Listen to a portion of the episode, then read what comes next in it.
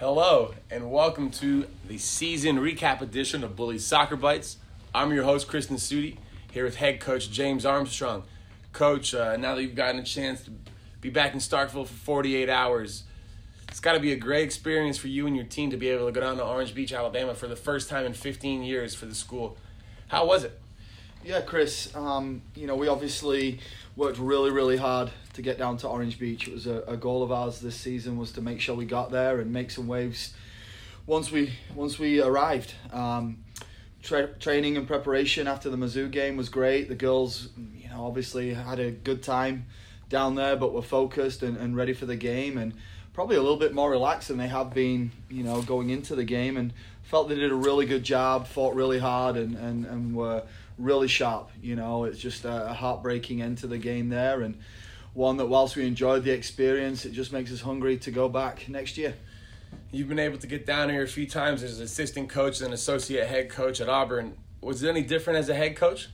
No, no different at all, uh, Chris. To be honest, we stayed at different at different condos. That was about it. But you know, we talked to the girls about how it is the premier college postseason out of any of the conferences. They do a great job down there at Orange Beach. We're, we're privileged that the SEC has that location for it, and the weather's always nice.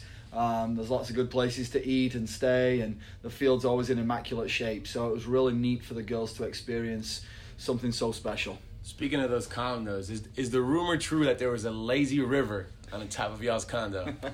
there was a lazy river. It wasn't on the top of the condo. It was uh, it was down below, but. Uh, obviously we were there on a business trip, so we only we only saw other people in it. We didn't go in it, in it ourselves. You know, you got down there this weekend. Let's talk a little bit about that match on Sunday against Ole Miss. Yeah, you know, in-state rivalry games are always crazy. You know, we knew there was going to be a lot of emotion going into it. Um, you know, even going from the last how hard the last game was fought in regular season, and you know both teams with with a lot to play for. Um, started off really, really sharp, started off really strong, and, and you know, I felt like we dominated the game in large portions. Um, you know, the game got a little bit stretched in the second half because of legs, and, and obviously both teams trying to go for the win. Um, you know, the goal that we conceded was one of those goals that was just really unfortunate. And then we, we dug ourselves back into the game. We went to change tactics a little bit for the last 20 minutes and went very, very strong offensively with four with a forefront and we got our due rewards with, with two minutes left, you know, and, and got a PK, Michaela Waldner working really hard to, to drive at their backs and got brought down and we finally got a penalty and Naya, cool, calm, collective, slotted it in and, you know, after that I, I struggled to explain what happened, you know, we we just kind of switched off at, at, a vital time and a couple of bounces went against us and you know they, they scored the winners you know with with a minute left to go and after that, it was kind of just a little bit of shock, you know, on the field and on the bench, and we just couldn't quite get back possession to try and get that final goal scoring opportunity. So, definite heartbreaking way to end the season for sure. With that 2 1 result, going back to something positive, Anaya Johnson stepping up over the ball in the 88th minute. With doing that, she now owns the career record for penalty kicks made with four. She's four for four. She hasn't missed one in her career. She had three of them this year usually, you know, holding midfielders, not always the ones that you have standing over the ball every time, but how much does it mean to you to be able to have Naya on a PK spot? Naya is, just an unbelievable soccer player. You know, when we first came in in spring, we saw the quality straight away and knew that she was somebody that we're going to build a team around. And what a lot of people don't realize is, you know, Naya can play anywhere in the midfield. You know, she's very attack minded, but right now with, with the depth, we felt that we needed her as a number six to really control the tempo and, and maintain possession for our team. But she's a special player, and when she stepped up to that ball, there was no doubt in anybody's mind that she was going to put that away because that's just who Naya is. She's clutch. Big big games are for big players, and she's a clutch player for sure. You know, we, we mentioned a little bit about every game in our weekly features, but now I want to look at the conference play as a whole. This year, the Bulldogs pro- posted program records for points in the conference play, goals and assists. Uh, that obviously took a, a big step towards getting towards Orange Beach. What, what was the difference this year? Like how, how were we able to score more goals and assists than we ever had? Chris, that's a, a great question and, and one I wish I knew the answer for. I mean, the, the one thing that I will say is that, you know, as coaches, you're privileged to work with the players that you have around you and their aptitude and, and you know, really wanting to work hard and focusing on the technique in front of goal. And we knew that with the style of play that we that we've created, that we're going to create a lot of chances. And we just seemed to improve as the season went on. So by the time we got into conference play, we really hit the ground running offensively. Um, you know, creating in different areas. It wasn't always wide. It wasn't always central. So um, you know, when you look at it, we, we scored some goals, but I felt we left a lot on the table as well. We created a lot of chances that, when you look back on it, we'll, we'll feel a little frustrated that we didn't take more of them. But um, lots to build on for the future for sure. But, you know, a lot of repetition in training and, and recreating chances that you get in games. You know, that, that's the key to it. And the players really training with a game mentality. So they're ready for, for that opportunity when it comes in the actual games themselves you know, during the conference play for a while, the beginning of the year, it looked like you were trending towards making Orange Beach. Got a little sketchy there in the middle of the season, but I'm looking at the schedule and you got a result in those last three matches. And if you look back on the season over the 10 SEC conference play games, you got a result in 60% of the matches. Yeah. How integral is that to be able to go into a game and not necessarily always get those three points, but just come out of there with one?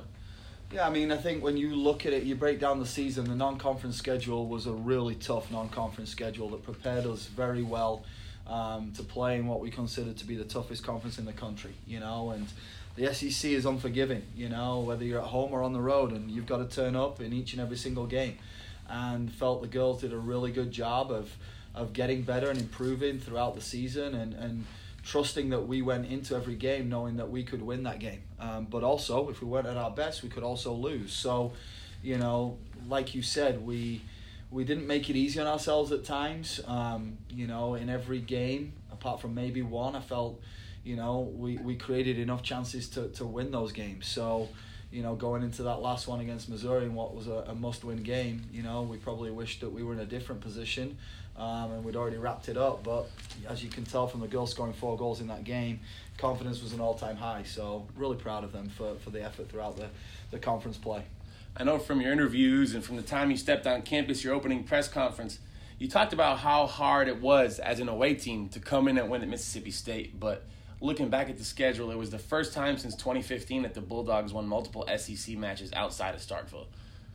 Yeah, I mean, I will say this that – we talked about it in our huddle, post game huddle, um, how important it was that, that we made a statement to our to our fans, you know, and the girls talked about how Mississippi State soccer was now more relevant than ever before in Starkville. So there is no doubt that this is not an easy place to come because of our fans, you know, and, and we embrace them and we appreciate them um, each and every single time they come out and cheer us on. Um, going on the road, obviously we played some really tough away games. And you know like i said apart from the one we, we did a really good job you know and, and you've got to do that in order to to make the conference tournament. You've got to make sure that you win your games at home but you've also got to pick up points on the road as well you know and uh, picking up one point in the road you know sometimes you can be satisfied with but when you can pick three up it's a massive bonus for sure. The senior class won 32 games in their career. How impressive is that you know as a first year head coach you don't really don't know what you're taking over until you get here in the spring. Uh, how important were those four seniors you had this year? Yeah, I mean, obviously leadership is a massive factor in success, you know, and those those four seniors led in different ways, you know, but they uh, they knew what they wanted to achieve in their final year. You know, none of them had ever been to Orange Beach before, and you know, I would say that a lot of our players really rallied around getting those seniors that they're just rewards. You know, some have been here for four years, some some three years, some two years, some one year. You know, so it's it's a really interesting group, but can't say enough about all four of them and, and the impact they've made on this program, and we're really excited to see what the future holds for all of them. One in general is Michaela Waldner. It seemed like every time I turned on a match or was calling a match this year, the SEC network likes to plug a player in as the player to watch, and I felt like every single match for the Bulldogs it was Waldner. And give me a second so I can read off some accolades. She ended her career as MSU record holder in game-winning goals with 11 second all time in goals with 28, shots 201, in multi goal games with five. She's also tied for third in career points. So, as a we talk about a first year head coach, it's pretty nice plug and play, knowing what you're going to get at least out of one starter.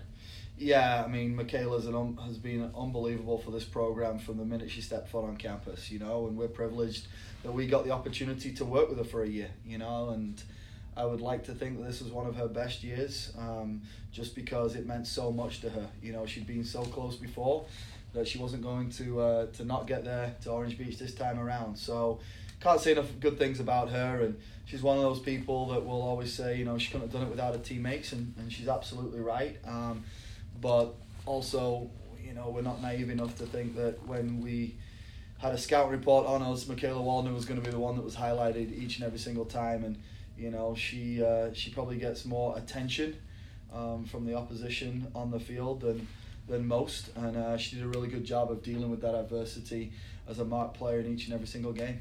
And that helped her lead her way to becoming just the fifth player in school history to post a 10 goal season. But one match at least sticks out in my mind. That's probably going to be probably her favorite match of the season was that Auburn when she had recorded five points, becoming the first Mississippi State player to do so since 2013.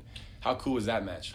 Yeah, I mean, obviously Michaela, just through her work rate and effort, um, scored two unbelievable goals in that game, and you know she's uh, she's done that throughout her career. But I think that's one that uh, she'll look back on and, and smile for sure. With it being the ESPN, one of the goals obviously was number one on the ESPN uh, top ten plays of the of the day as well. So a little bit special for sure. Speaking of that goal, uh, Haley Zerbel was on the front end of that flip throw. She had six total assists uh, in her career, ranking third in school history in conference play. Three of them, if not more, came off the flip throw. So how awesome was that to have the flip throw? It seems like every time she throw one in, the whole crowd would go ooh or ah. Especially led to a lot of goals. It was almost a corner kick every single time she threw the ball in. Yeah, I mean, I know, uh, I know a lot of people love to see see that flip throw, and, and, we'll miss it for sure. You know, the the crazy part is that not a lot of people know is she couldn't practice that um, during training. It was only during games. You know, for for obvious reasons, it requires a lot of uh, physical physical prowess, should we say? So we we limited to the repetitions um, just to games. But yeah, we'll we'll definitely miss it. But it's such a such a weapon, you know, because she's so. It's not just a, uh, for show. You know, she can put it where she wants to put it with with different velocity and and different heights. So a real threat, and, and we'll definitely miss it. When you score goals like that with Waldner having ten alone, uh, the assists have to come from somewhere. And this year not one but two Bulldogs ended the, uh, their season with four SEC assists. Uh, Olivia Hernandez and Monigo Karnley, both different style of players, but how important was that for you to have people like that on the field at all times? Yeah, very, very different types of players, and, and they, they did a great job with their assists. And, you know, both of them have worked so hard um, with their fitness. And, you know, Olivia Hernandez is more of a direct runner, whereas Monigo's, you know, more of a back to goal and tight spaces. She does a really good job, but uh, two huge impact players for us on the offensive side of the ball for sure. You know, talk about two upper uh, upperclassmen, underclassmen. How about Onyi Echegini? Uh, plugged into the starting lineup late. She scored goals in three consecutive matches. Kind of made you look like a genius out there. Uh, what was your decision to start Onyi late, and how imp- impressive was her freshman campaign? Yeah, you know, Onyi is is a special player for sure, and shows it all the time in training. I think with Onyi, like we've talked about before, it takes time to adjust coming from a different country from every facet, you know, both uh, on the field and off the field. So for her, it was just uh, the week before the Auburn game, you know, she was, it was almost like the penny dropped, you know, and uh, we started her, we put faith in her, and, and all credit to her. You know, she, she hit the ground running and, and never looked back. And she's somebody we're super excited for for the future. You know, you look at it. I, I think the stats are that she was the the second highest goal scorer for freshmen in the SEC. Um, you know, she she came on so strong late and and at the time of the season where you really needed her. You know, and you look at the amount of shots that she generated herself. Um, you know, she she'll look at it. She could have scored maybe some more goals, and um, you know, she's somebody that we're really excited for for the future. And uh, you know, she didn't make the freshman all conference team, but um, really excited that she's gonna you know definitely make conference teams moving forward. Looking at all these this information I have in front of me, it looks like Sports Information Director Brian Aga is to have a fun time updating the record book. But as a whole, a lot of significant things have happened. What is your, your main takeaway from your first year at the helm as a head coach for the Bulldogs? The players, working with the players and them embracing the process and, and really building a sustainable culture Um, these players love spending time together. Um, they're devastated that the season's over. They already want to get back to training, which, as a coach, is a, is a really fun thing to have. Um, you know, the identity of the team is clear. You know, I think we've we've put in a style of play um, that the players have embraced and, and really learned very well. And so, from that standpoint, the future's looking really, really bright. Coach, uh, season wrap up here on the pod, but it's it's not going to be our last time talking together. Uh, we're going to try to do some things. We'll talk to the seniors, some current student athletes, probably have a signing day special. But in the meantime, for any information on the Bulldog soccer program, please follow us on Twitter, Facebook, and Instagram simply by searching Hail State Soc. That's Hail State S O C. Appreciate you having me on this podcast and Hail State. Thanks for everything, Chris. Hail State.